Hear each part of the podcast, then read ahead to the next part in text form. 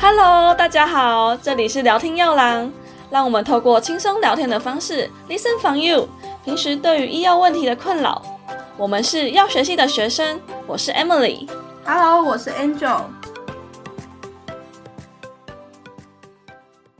嗨，Angel，好久不见，又到了我们外教小教室的时间了。那接续上一集啊，我们是有介绍到失智症的相关的症状啊，以及该如何诊断嘛。那在这一集的话，我们就要分享是要怎么去治疗失智症的患者，以及后续的照护。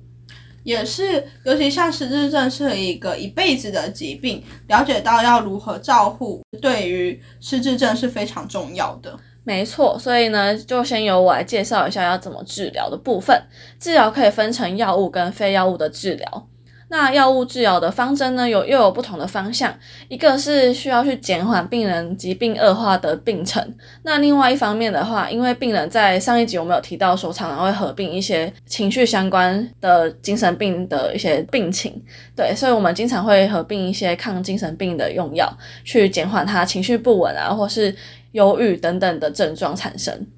哦，但我之前在学校学过，其实它副作用蛮大的。那在使用这些药物上面，有没有什么该注意的事项？对啊，其实这种药物副作用已经很多，然后尤其最显著的副作用的话，就是蛮容易让病人跌倒的，因为这些药物会让病人有头晕啊、想睡等等的状况。那一不注意的话，病人可能很常跌倒。哈，那其实这真的蛮严重的，尤其失智症患者大部分都是老人家，那老人家只要一跌倒，其实都很严重，会有脑出血啊相关的风险呢。对啊，所以要怎么防止病人跌倒就非常重要。那这时候就必须有家人的陪伴啊，照护者的陪伴，去防止病人跌倒。像是啊，如果病人是想要去上厕所的话，那这时候照护者就可以从旁协助搀扶，防止他们跌倒。那如果可以的话，也希望可以一起陪同病人进去厕所，因为这样的话就会防止病人在上厕所的过程中跌倒啊。然后可能照护者在外面傻傻的等待，也不知道他在里面发生什么事情。这样。那除了跌倒之外，在用药上面还有什么问题吗？还有蛮重大的问题，是因为毕竟是失智症患者，他们常常会忘记吃药，所以家属就要从旁的提醒病人要在正确的时间服用药物。那另外一个很重要的议题就是用药服从性的部分，因为病人常常会不想要吃这么多药，家属的话就可能需要百般劝说，让他们可以正确的服用药物。这样。那刚刚好像有条非药物治疗嘛？那非药物治疗是有哪些啊？第一个的话，就是可以透过回忆起过去的往事，可以让失智症的患者可以提升他们记忆力的部分。这很难哎，像我现在这么年轻，我也没有失智症，我都忘记我小时候发生什么事情了。呃，不过啊，我觉得正常人啊，或者是失智症的患者。本身一定都会有一个非常刻骨铭心的往事，是不管过多久啊，或是有疾病产生，都还是会记起来的事情。哈哈，你说像我的初恋吗？我想必我现在喜欢的这个人，我即使我罹患了失智症，也会好喜欢他呢。对啊，所以如果我二十几年后再问你这个这段往事的话，你一定还是会记起来的吧？应该是吧，真的好喜欢他哦。那我是不是该去跟我阿妈聊一下他的初恋到底是谁了呢？对啊，然后顺便问一下阿公会不会吃醋之类的。对，就是像这种方式，就可以让病人可以提升他们记忆力回想的部分，然后也可以借由沟通啊，增进人际关系。这样的话，就可以减缓病人病情恶化。那第二个部分的话，就是透过听音乐的方式，因为音乐本身就会疗愈我们的身心灵，所以病人在听音乐的过程中，就可以让他们情绪波动比较可以更平稳，然后也可以减少疾病恶化的相关的症状产生。那是每一种类型的音乐都可以吗？对，不会特定说必须听哪一种音乐，只要病人喜欢的类型就可以了。所以我也可以放摇滚乐或朋克乐给阿妈听的。可以啊，如果你阿妈 OK 的话，你可以从旁跟他一起跳舞啊、唱歌之类的。哇，那我现在可以开始教阿妈学习摇滚乐了呢。对啊，而且像这样听音乐，然后又可以增进家属之间的感情互动啊，我觉得这是一举两得，就可以帮助病人减缓病情。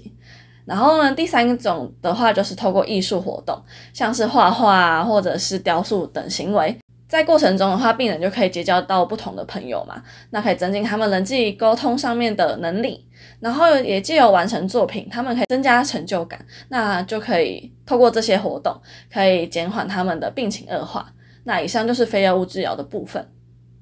哦，那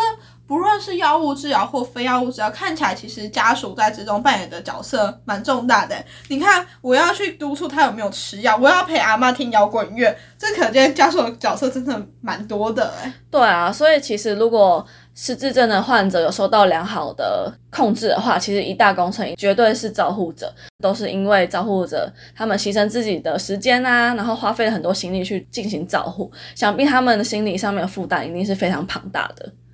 哦，那我们有没有什么资源可以帮助这些照护者或失智症患者？其实。政府方面也提供了非常多社会福利等等的层面，可以帮助照护者或者是失智症的病人，像是我们经常听到的长照二点零就是其中一个。说到长照二点零，那你知道长照一点零跟长照二点零不一样在哪里吗？诶，我其实常常听过长照一点零跟二点零啊，但我都没有实际去查一下他们到底差在哪里。身为药学系的学生，你这样真的不行诶。啊，那怎么办？那你跟我讲好了。好啦好啦，跟你说啊，其实像长照二点零啊，它的收入对象就是有扩大收入对象，像是在长照二点零下，它就有扩大服务对象到五十岁以上的失智症患者都可以纳入这个服务项目哦。哦，所以这样的话，失智症患者就可以受到长照二点零的照护了。没错，那到底长照二点零是什么呢？其实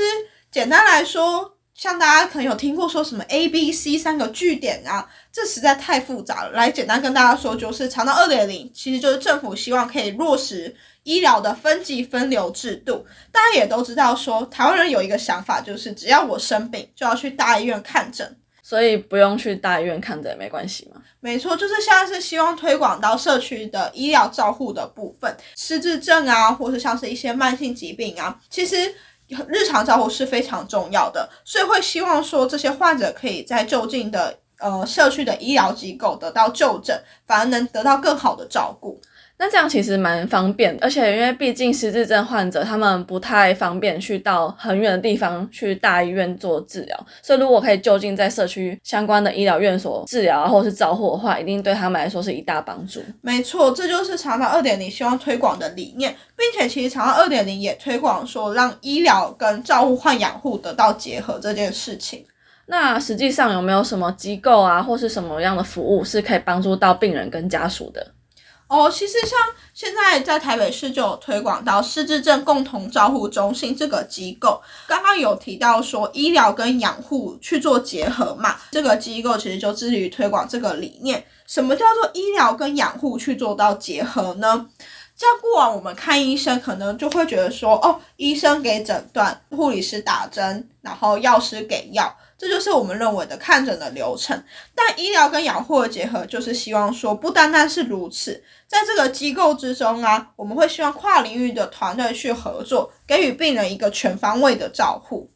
哦，那跨团队的照护里面，实际上有哪些呢？以跨团队的招呼来讲，可以举一些例子，像是可能像营养师啊、个案管理师啊、卫教师啊、物理治疗师等等会纳入。像是营养师可以给予病人一些营养部分的健康咨询。或是像卫教师可以负责去提供一些病人卫教部分的角色，这就是跨团队照护的部分，让医疗不是只是单单于整间的医疗知识，而是能融入病患的生活之中的。那有什么例子是可以提升病人生活上面的照护吗？呃，其实像以这个共同照护中心之中来讲的话，我们就有提供相关的课程，像是认知小游戏或是一些支持团体，就是希望说透过这些课程啊，或是一些活动，让病患可以多与人互动。那刚刚有提到说，其实与人互动对于失智症的治疗也是很重要的，所以呢，希望透过这个部分啊，让他们能得到一个疾病的改善。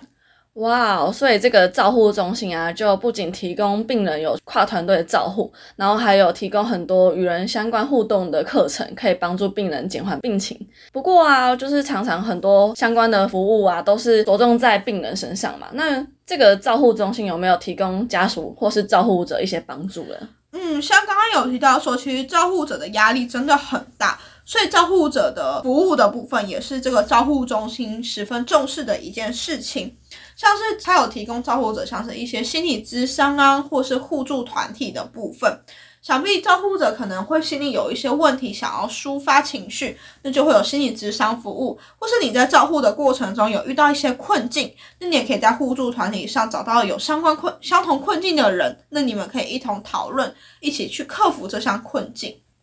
所以这个照护的服务的确是可以减轻病人啊，或者是家属心理啊，或者是生活层面的一些压力。没错，因为尤其是这是一个长期抗战的疾病啊，所以如果说他们能透过像是这种类型的资源得到一个完善的照顾，想必减轻家属医疗负担，也能让病患得到一些疾病的改善啊。